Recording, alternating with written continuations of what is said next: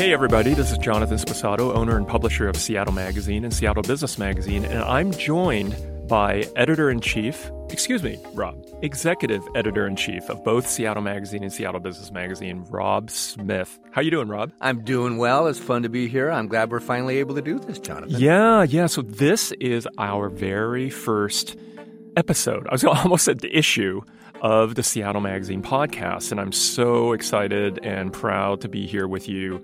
It has been a little bit over a year since I purchased the magazine, and I did so just a little bit of background because I'm very bullish on Seattle, and I feel like that this is a city that uh, can way punch above its weight. It is, in fact, already a world class city, even if some of us don't know it yet. Would you agree, Rob?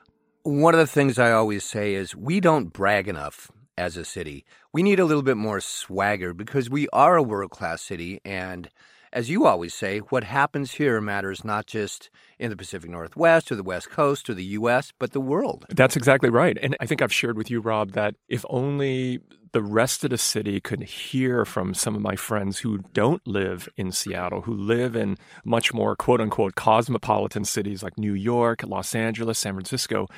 If the rest of Seattle could only hear what my friends have to say about Seattle, they always tell me, oh my gosh, Jonathan, you're so lucky. You know, people in Seattle are so smart and innovative and progressive and interesting and quirky and a little bit weird and, and sort of cultural influencers. There's so much happening. We envy you, right? And because I've been hearing such a, a, cacophony of that refrain for so long, it really activated me to think, like, you know what? Let's let's do more. Let's see if we can have Seattle Magazine and Seattle Business Magazine be a platform for being, you know, one of Seattle's biggest boosters, and uh, to in some ways fake it till you make it. this is no longer the city of just coffee and rain.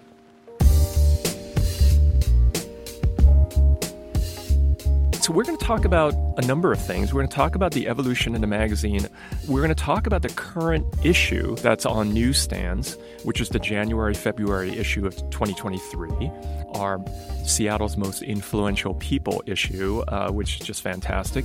We're going to talk a little bit about some exciting things germane to the actual physical growth of Seattle. So, things like the future of the workspace, this kind of hybrid environment that we may stay in forever or maybe shift out of, and in what ways do we shift? So, the sort of hybrid work and space environment, what that looks like, and in general, where we are headed as a city. So, how does that sound, Rob? Sounds fantastic.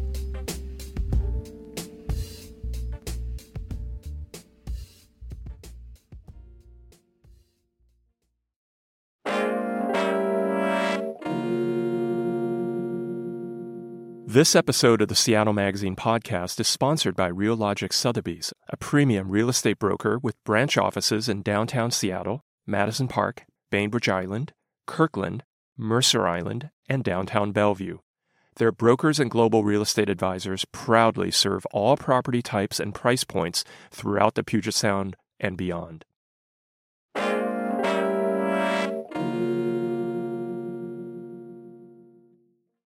So, Rob, one of the things that I know our listeners are eager to learn a little bit more about is the evolution of Seattle Magazine and Seattle Business Magazine in the year since there's been a uh, change in ownership and that we've rebranded and rebooted the magazine. So we're going to talk a little bit about that. Um, how, how might you summarize some of the, the highlights of, of this evolution? It's been crazy. Yeah. It's, it, what he means well, uh, it's, it's been, that I've been driving him crazy. It's uh, I, I did not. Wait, wait a minute. That came out all wrong. It, you know, basically, once you took over the magazine, you quickly identified and met with agreement from current staff members that we saw an opportunity, I think, to reinvent a struggling legacy magazine with a deep history. And I think a lot of people know that the magazine was in bankruptcy for two years when you purchased it. Mm-hmm. So the magazine had been struggling. It had been struggling prior to the bankruptcy. And so we also saw an opportunity in the marketplace. I remember some of those early discussions, and especially after hearing from readers. We talked to readers, and we wanted to create a unique magazine that focused, like you said in the beginning, on the positive attributes of Seattle. And there were some bumps along the way as we got to, we learned how to work with each other. You know, in a in in a remote environment. Mm-hmm. None of us knew each other really well. So, but I think it's it, it's been fantastic, and the freedom and the autonomy, and the brainstorming and the ideas that we were able to throw out, and discard and you know nobody's feelings got hurt. It's it's been a it's been a rocket ride jonathan. Yeah yeah no it's been an absolute pleasure working with you and others uh, on the magazine. And and you're right. I mean this magazine really going back to its earliest foundation days has quite a legacy of having been founded by the Bullitt sisters back in the 50s and it was very very important to them that the magazine was a platform to constructively steer the conversation in a city to being solution oriented and being positive.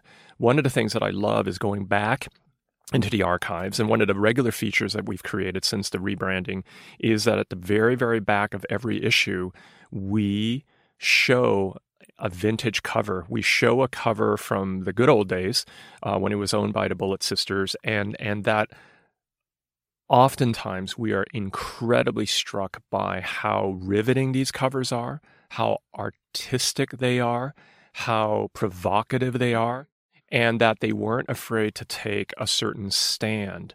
And nowadays, it feels like that we're echoing those same, very same issues, whether it's equality, gender equality, or, or diversity and inclusion.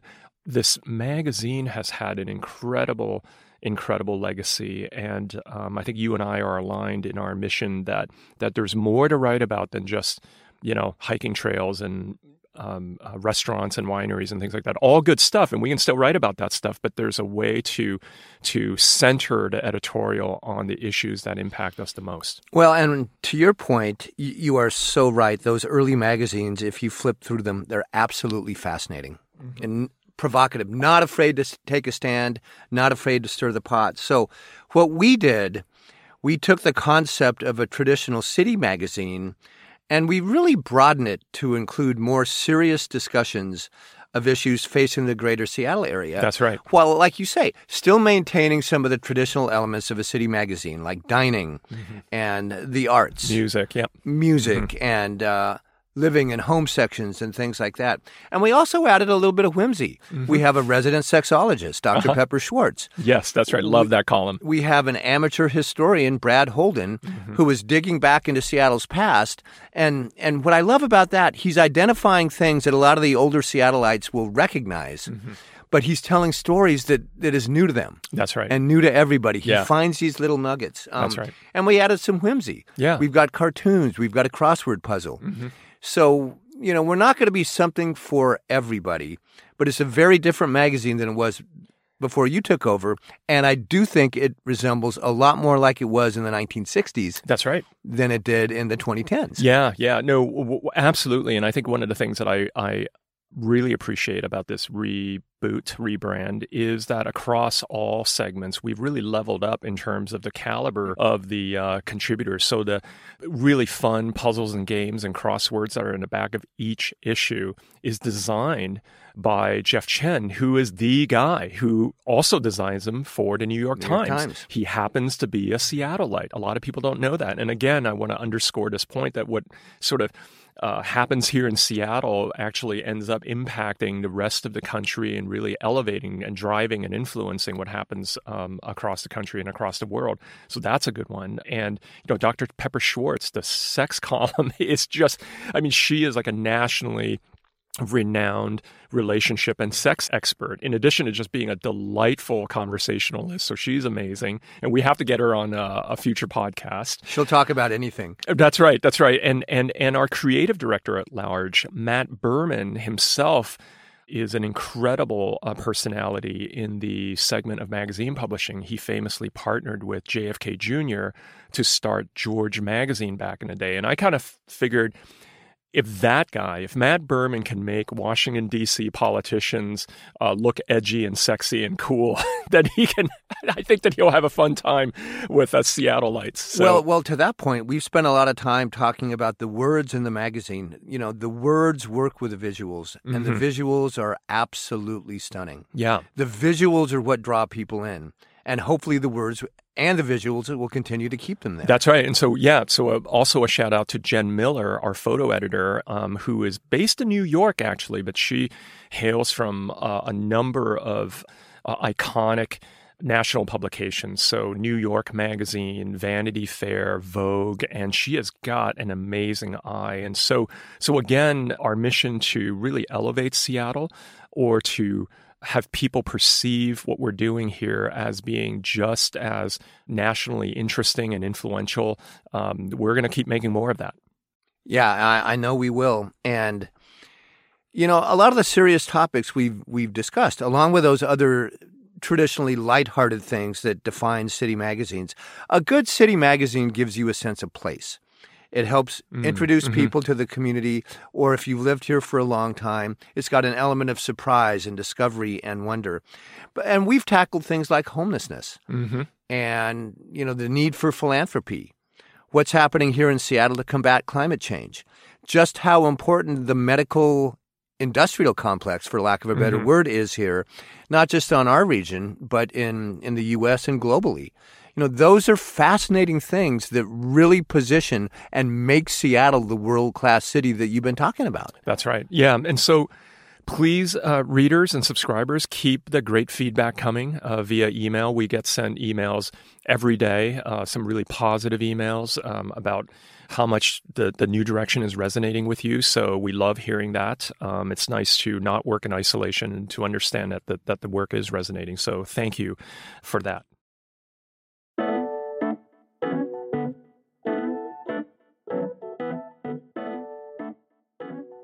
It is just amazing to see, while it is not perfect yet, to see Seattle kind of bounce back. That you know, tourism is is over 100% plus uh, pre-pandemic levels.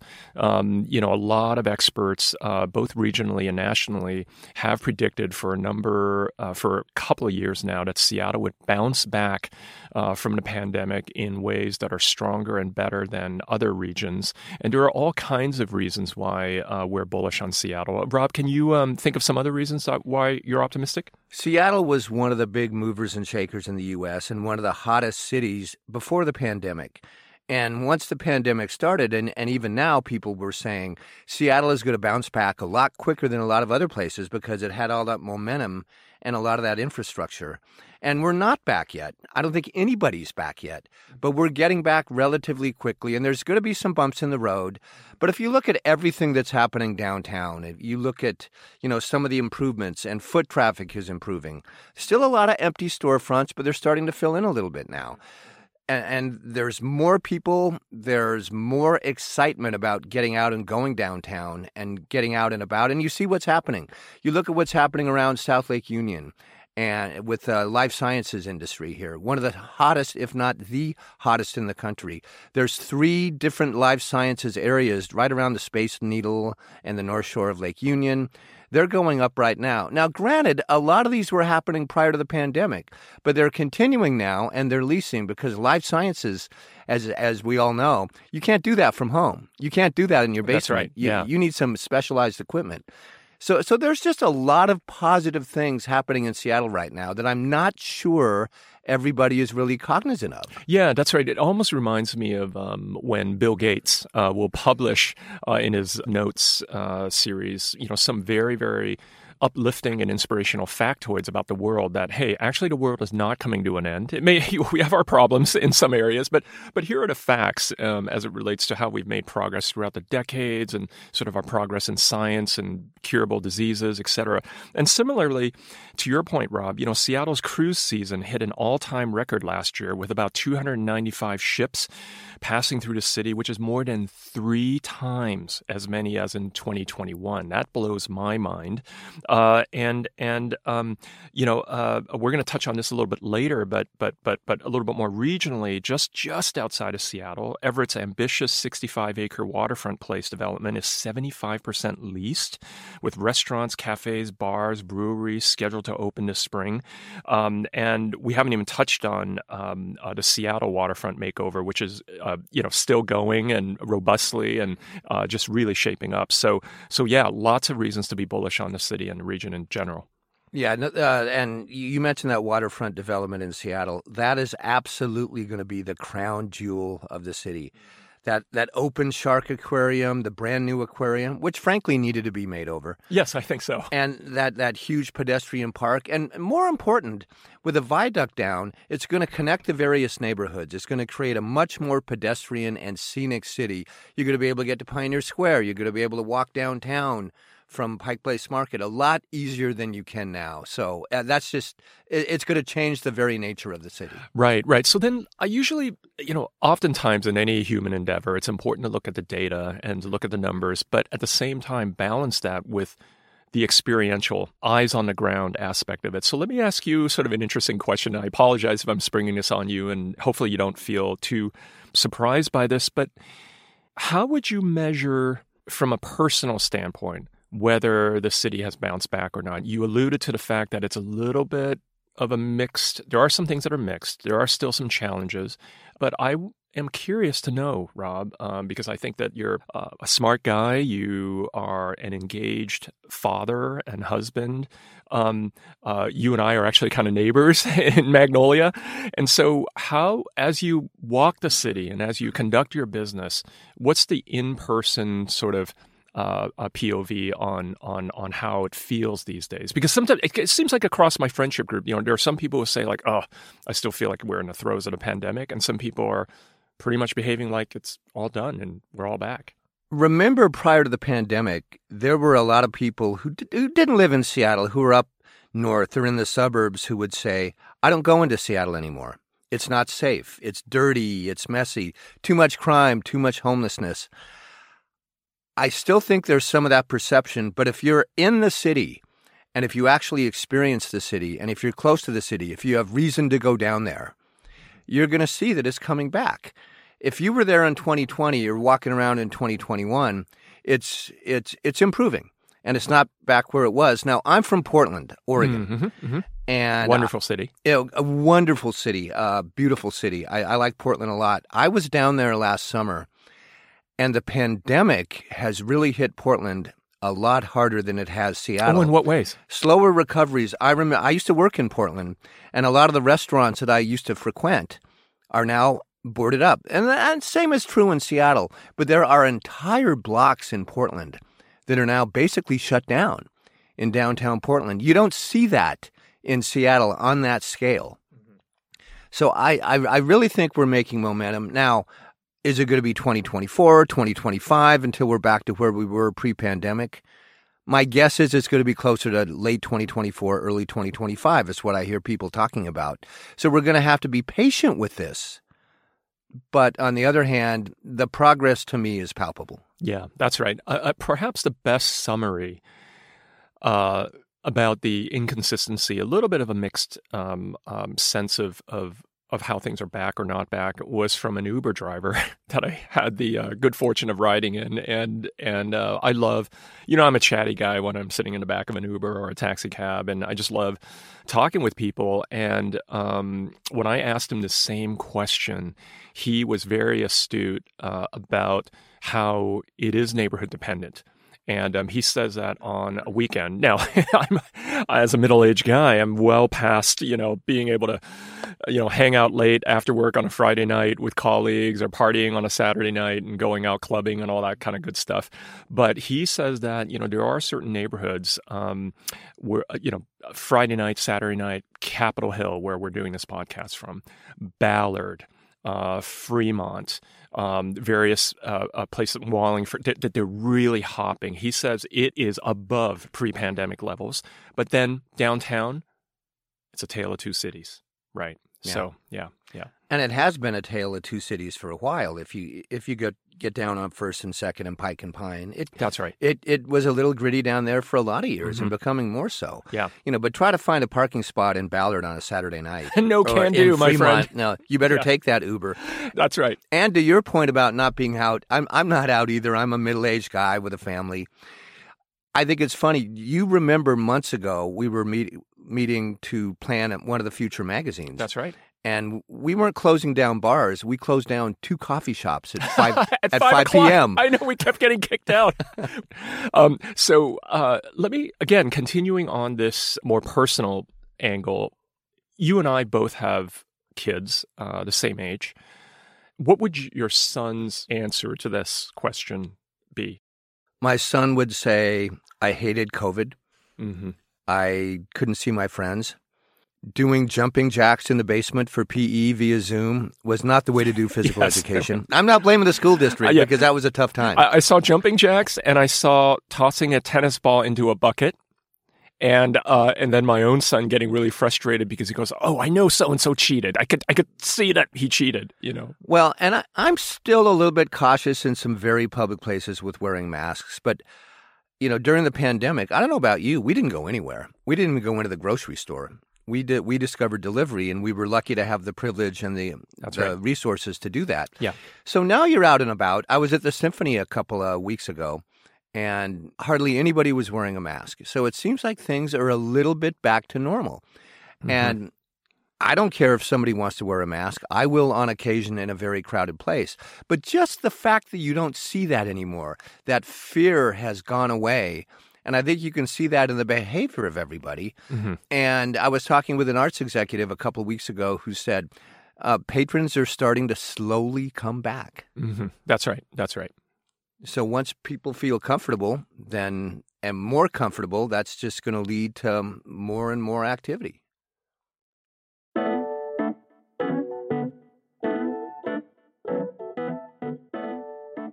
So now let's talk about how we're all working together. And Rob, I don't mean just how you and I work together, but how all of Seattle is working together. So, you know, there's, I get asked all the time, just walking the streets, hey, Jonathan, are we going to be in this weird hybrid sort of work environment, part virtual, and then some days a week we go into an office? Or is it going to ever change back to the way that it was? What are your thoughts on that? Nobody, even if they say they do, nobody really knows what the future of work is going to look like. Mm, mm-hmm. I mean, it, people are designing buildings based on you know common areas, what they think the future of work is going to be, but this is going to evolve. You know, I'm struck by the fact that Howard Schultz recently called Starbucks people back into the office, the managers back into the office, because he wrote in a letter to employees that the brand was in peril. Mm. Well, I would suggest if the brand's really in peril, wouldn't you call everybody back in five days out of the week? Mm-hmm, and mm-hmm. and one of the things I will note in our best companies in in this last issue as well, we had most influential and best companies to work for mm-hmm. based on employee surveys. Mm-hmm. Almost every one of those companies has some kind of a hybrid remote work model. Almost every one of them. I can't recall any one of those companies where employees are required to be in the office five days out of the week. Mm-hmm. Now, some of the companies said employees want to be back in the office because they miss they miss that, but a lot of the companies are giving employees the option, as you do, mm-hmm. whether you want to be in the office or not. Mm-hmm. And if you don't, you know, you might have to pop in for a meeting now and then. Yeah. But you can spend the vast majority of your time working at home. Mm-hmm. And right now, I think that's what workers are demanding. Another thing that's interesting a Stanford University study released last summer found that employees are 9% more productive in a remote. Now, I'm not sure how they measured this. I didn't get into the uh, methodology, but 9% more productive than they are when they're actually in the office. Mm-hmm. And so I think the common wisdom is just the opposite of that. Mm-hmm. And there are some companies that have received some negative national notoriety because, and you know this, they're measuring keystrokes. Mm-hmm. They're actually oh, ca- they're actually calling employees or oh, video boy. through their cameras mm-hmm. to see how often they're at work. Wow, that's just going to backfire. That has to not be a part of a culture because you think about the broader context of the culture that a policy like that comes out of, and that to me signals that there's not a lot of trust there to begin with. And what I observe right now across multiple teams um, and across multiple generations, ranging you know all the way down to Gen Z in terms of the, the workforce, is that there is an incredible amount of inertia for working at home, and that is the default: is working virtually, working from home, and it's almost like extra it's almost like that's about the most you can ask for is two or three days in an office. Not really three days, even like one or two days. And so um, I was impacted by. It'd be great to get a refresh from him, but my um, good friend, um, old friend, Dave Beitel, who was one of the original founders of Zillow and is currently their CTO, a while back reflected this this strategy that they had to switch to, which is that they had to do away during a pandemic. They decided to completely refactor their offices downtown, and I think a lot of the other other offices in in other cities, where it is no longer cubicles or people having specific desks. And they refactored everything to resemble more of one of those co working spaces that Rob, you and I uh, uh, visit. And in doing so, it's, it's hoped that it's a more attractive, communal, social environment that would actually become a little bit more of a magnet draw. Like it's, you know, kind of beats the monotony of sitting at home by yourself. And maybe you sit with a different colleague on a day to day basis, or you group together temporarily for like a week with a certain group of colleagues and then and shift, and then maybe the lineup shifts the, the next week. He and the other management at Zillow were just convinced that that is, in fact, a future. And those guys are pretty smart guys. And it'd be really good to get a refresh from him in terms of whether how that's worked. Well, and we have that coming up in the next issue. Now That's that you right. mentioned that, but we, we can get to, get to that later. Yeah. You know, two things come to mind when you say that, Jonathan. The vast majority of people I talked with said I hated working from home in the beginning. Mm-hmm. I missed the interaction. I missed I missed the action. Yeah. Because work is where the action is. Mm-hmm. Three or four months in, everybody tells me, and and I'm one of these people too. You know, I like walking down in my basement. Mhm. I like working in my sweats. Yeah. Right. You know, I like being able to go get a cup of coffee and be gone for five minutes and run a little errand and come back. That's right. So, but the other thing, which I think is much more broadly impactful on society, is there's a lot of office buildings, especially Mhm. here in Seattle, that were going up and they paused a little bit during the um, pandemic, and now construction has restarted. If workers aren't going to be coming into those buildings, those buildings could be repurposed. Mm-hmm. And I would suggest two things. Number one, for hospitality. Mm-hmm. Number two, maybe is housing, Mm-hmm. some kind of affordable housing. I think there's opportunities here. Yeah. And if the marketplace, now people can say what you want about developers, but if the marketplace forces developers to do this, they'll have no choice. That's right. Yeah. Yeah. And actually, I'd like to bookmark affordable housing and some adjacent topics for a future episode because there are a lot of things that, that, that a lot of thoughts that you and I both have about that as it relates to the future of Seattle.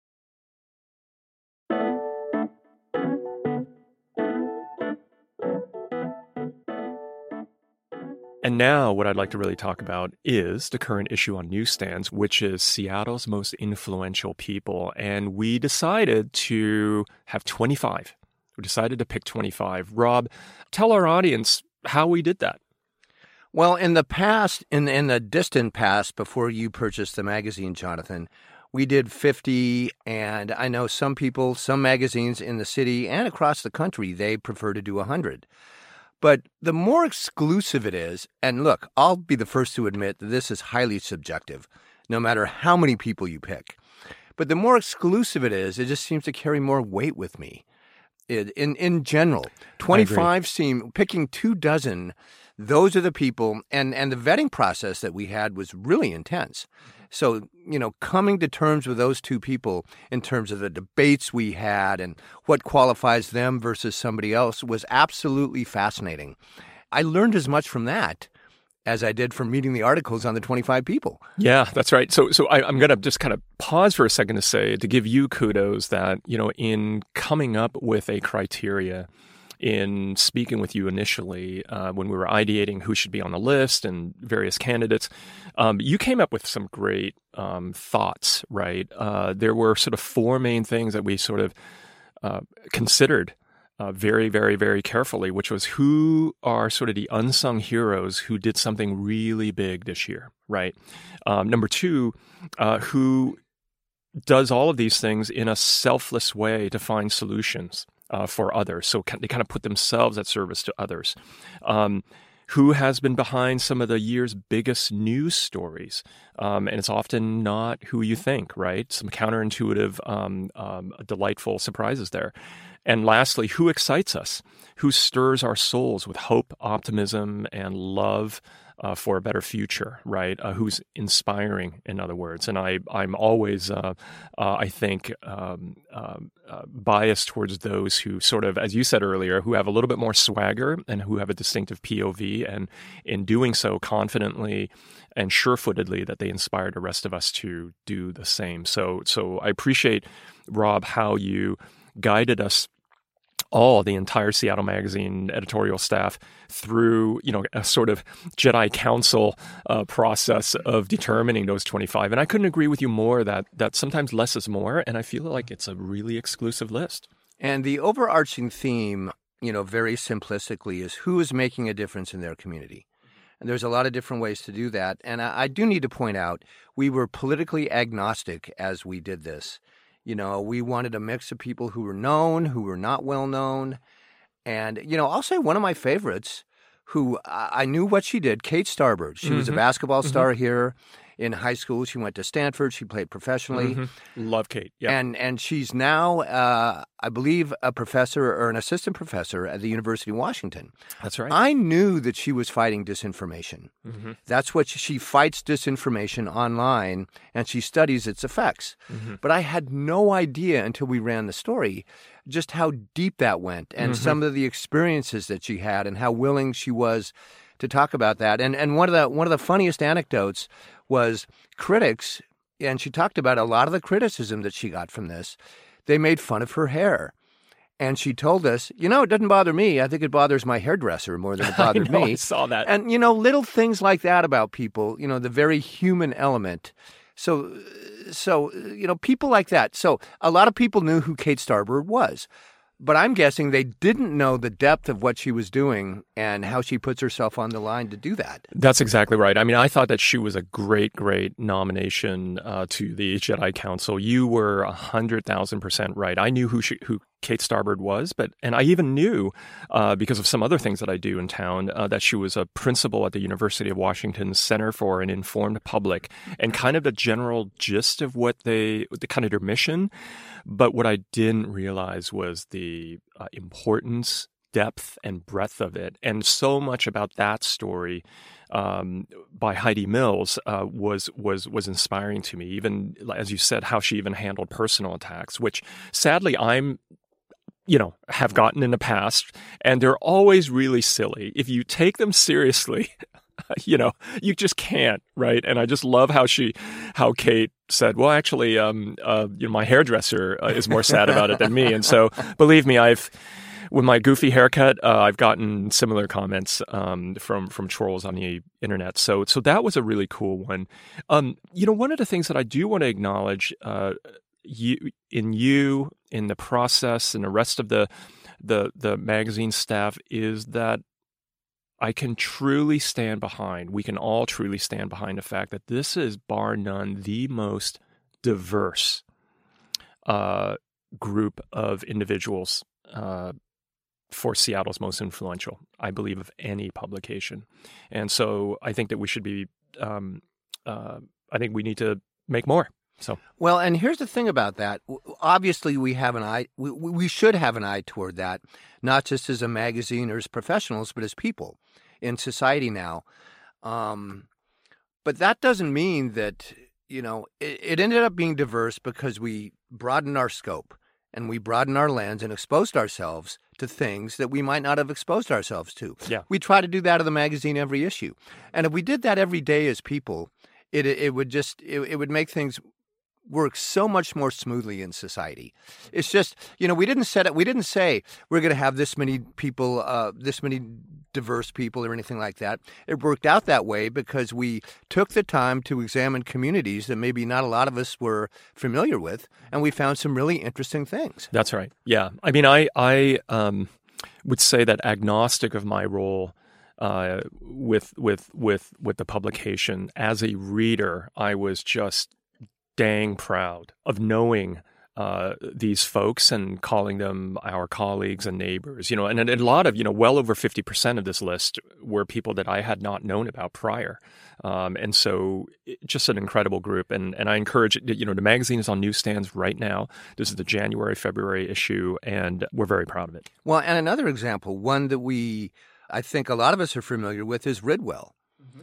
I didn't know that founder Ryan Metzger co-founder Ryan Metzger actually started that with his young son. That's right. It's when a they great had a story recycling there. That's thing. right. Yeah. So again, you know, we're, telling people information they probably don't know, Mhm. and information that hopefully enriches their lives, and you know, makes that Ridwell connection just a little bit more personal. Yeah, my understanding was that Ryan's nine year old son actually worked a problem so well with recycling neighbors, you know, double A and triple A batteries that just the nine year old alone got 4,500 members, neighbors to sign up. I don't know how they scaled. I, I you know, I don't think there are, I could have, you know, 4,000 neighbors that I know uh, in my neighborhood, but, but somehow they got it to the point where it was practically, I think it was revenue positive, which um, demonstrated absolutely a proof of concept and made them a very, very investable partner by Madrona Ventures, and and uh, off they go. Now they're like at over something like um, um, um, probably I think hundred thousand. I don't want to get this wrong. Yeah, about hundred thousand um, Several members. several states now, and Yeah. let's offer that kid an internship. Absolutely, yes, Ryan. You can give us a call. So, what were some other? You listed a couple of people already, but what were some um, some other pleasant surprises uh, for you Now- on this issue? My name is Rob Smith, so I butcher names constantly. Uh, so and with that, I think I can that, guess. I think I'm going to try to. I'm going to butcher a name here. I'm sure she's an award-winning deafblind au- author. Her name is Elsa Sjunneson, I believe. Right, amazing. I didn't know anything about her, and to read her story and how she's fighting, you know, media bias and ableism and things like that was absolutely fascinating to me. There's another woman in there, Maritza Lopez, who fled the strife of El Salvador, and she launched a beauty college down in, I think it's in Lakewood, and she now works with many students who are single mothers and who come from poverty and abusive situations, like I believe that she did. I mean, you could ask anybody on the street who who that person is. Nobody's going to know. But I will I will argue she is an absolute hero. Yeah, hundred percent. I agree with you on on both counts. To me, both of those folks are heroic figures. And and one of the things that I did observe that almost every person on the list of Seattle's most influential well, number one, they're all sort of polymaths. They all sort of succeeded in one area and then moved on and succeeded in another area. So that that's super interesting. But the second attribute that they all have in common is this sense that growing up, they never saw someone like them on TV or as a CEO or or as a restaurant owner or whatever it is. And so they had this internal passion, which was, you know, so I'm going to do better for the next generation. Right. And so that was certainly the case with Elsa Sjunneson, as well as Maritza Lopez, and, and many others, almost probably, it feels like 75% of this pool of wonderful uh, personalities here uh, said something to that effect. You know, growing up, I didn't see someone that I could relate to Yeah. that looked like me or acted like me. So I'm going to do something to change that. Well, and to that point, James Wong, the the Mm, developer, yes, right. who, who talked about he lived in this kind of rundown apartment building, and he didn't want his friends to know where he lived when he Yeah, was a kid. so right. he would kind of take these circuitous routes away Yeah, from school. yeah, and yeah.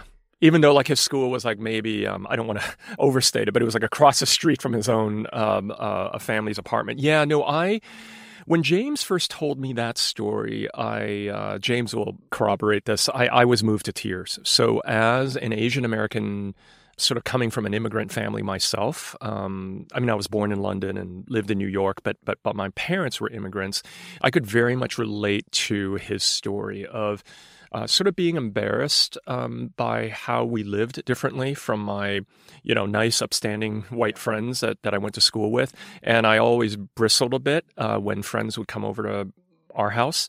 And, um, and, and when James told me his story, uh, it hit really close to home. And I think it's a very universal um, um, uh, child of an immigrant family kind of story. And the fact, the delta between sort of where he came from to his amazing successes um, as a real estate developer and prior to that as a tech entrepreneur is really mind blowing. It's absolutely inspiring, uh, and um, you know it's just wonderful that we could we could tell his story. Now there's a little bit of a um, you know I don't want to uh, I guess this is not in any way diminishing of his amazing accomplishments in, in real estate development and creating um, kind of revitalizing entire neighborhoods and, and creating value. Uh, but there was a little bit of controversy in the ID. So I find that sometimes uh, the the most interesting stories in life are these ironic things. Here is the prodigal son of the Seattle International District who decided as a mission in his adult life, I think he just turned 50, to revitalize the very neighborhood that he was sort of ashamed of uh, when he was growing up because of the and I remember my grandparents lived in EID and not really wanting to visit them because it was kind of sketchy and you know it was um it was not a, the most pleasant place. Um, I'm not proud to say that. So here's the prodigal son of the international district revitalizing the neighborhood. And what happened to him, Rob? What happened with? Well, he's accused of gentrifying the neighborhood, right, and wrecking the character yeah. of the neighborhood, which is an interesting discussion because, you know, there's a lot of ways to move forward and there's one way to stand still. And if you're moving forward, there's you're, you're not going to get 100% agreement no matter what. Mm-hmm. And so I think I think he's run into that. So where do you preserve the past and where do you where do you build on that past? How do you move something forward without devaluing what's happened in the past? Right. And I think that's what he's running up against. That's right. That's right. And so there, there's a this is a very interesting, nuanced uh, complicated story that is still being written, uh, and and I know that uh, uh he and his GeoCities um, partners are are working hard to strike that balance. Well, and these are the kinds of civic discussions we absolutely have to have. Mm-hmm. That's right. That's right. Even yeah. if they're going to make some people feel uncomfortable, and that's okay. Yeah, and I genuinely wish everybody on on all sides of the issue a lot of luck and a lot of peace and a lot of constructive dialogue between the two uh, to resolve it because that's actually in microcosm i feel like that that's what more of the city needs which is constructive dialogue um, but anything else that you want to say about the magazine's most influential people? I agree with you that it's it's the most diverse that we've ever had and i have very few bylines personally. So i can say this with with honesty and sincerity the storytelling in there is absolutely fascinating. I learned Agree. so much from every Agree. one of these stories. Agree, and and I have to just shout out. So first of all, uh, Rob, you're a beautiful writer, and you are supported by you know the likes of Rachel Gallagher and Krishna Shiwaki. Um, Heidi Mills. Heidi Mills, thank you. And um, Danny O'Neill and others who have gelled beautifully uh, to put together Seattle's 25 most influential people. So, available on newsstands now. It is our January February issue.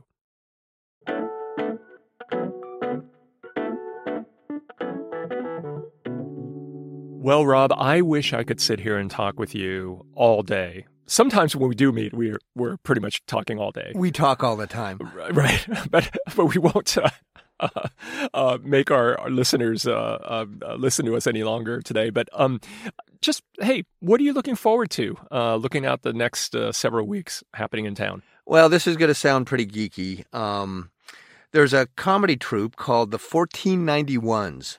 Wow. And they just released a play, and it's going to be showing here in Seattle in March. It's called Between Two Knees. And, and if you're not f- familiar with the 1491s, they're best known for their TV series called Reservation Dogs. And this is going to be at the Seattle Rep. So if you go to the Seattle Rep website, you can find more information on the 1491s. Very good. I didn't know about that one, so that's good. You know, I'm I'm looking forward because I'm just such a geek at heart.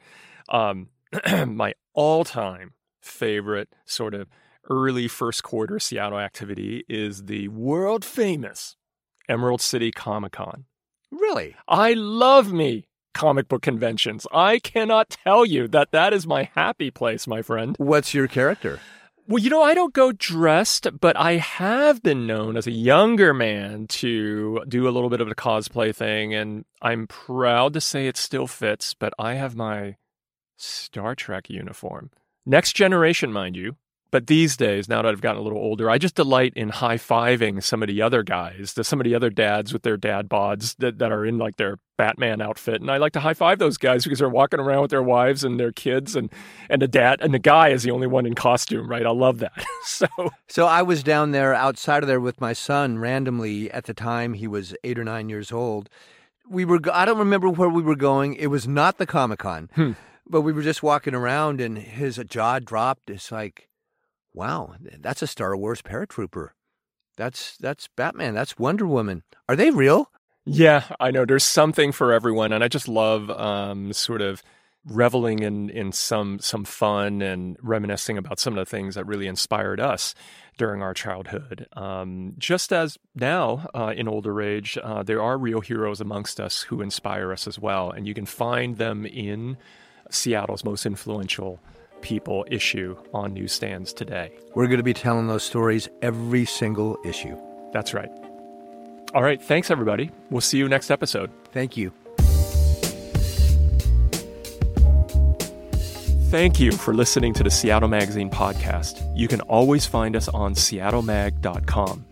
Look for new episodes approximately every two weeks on our website.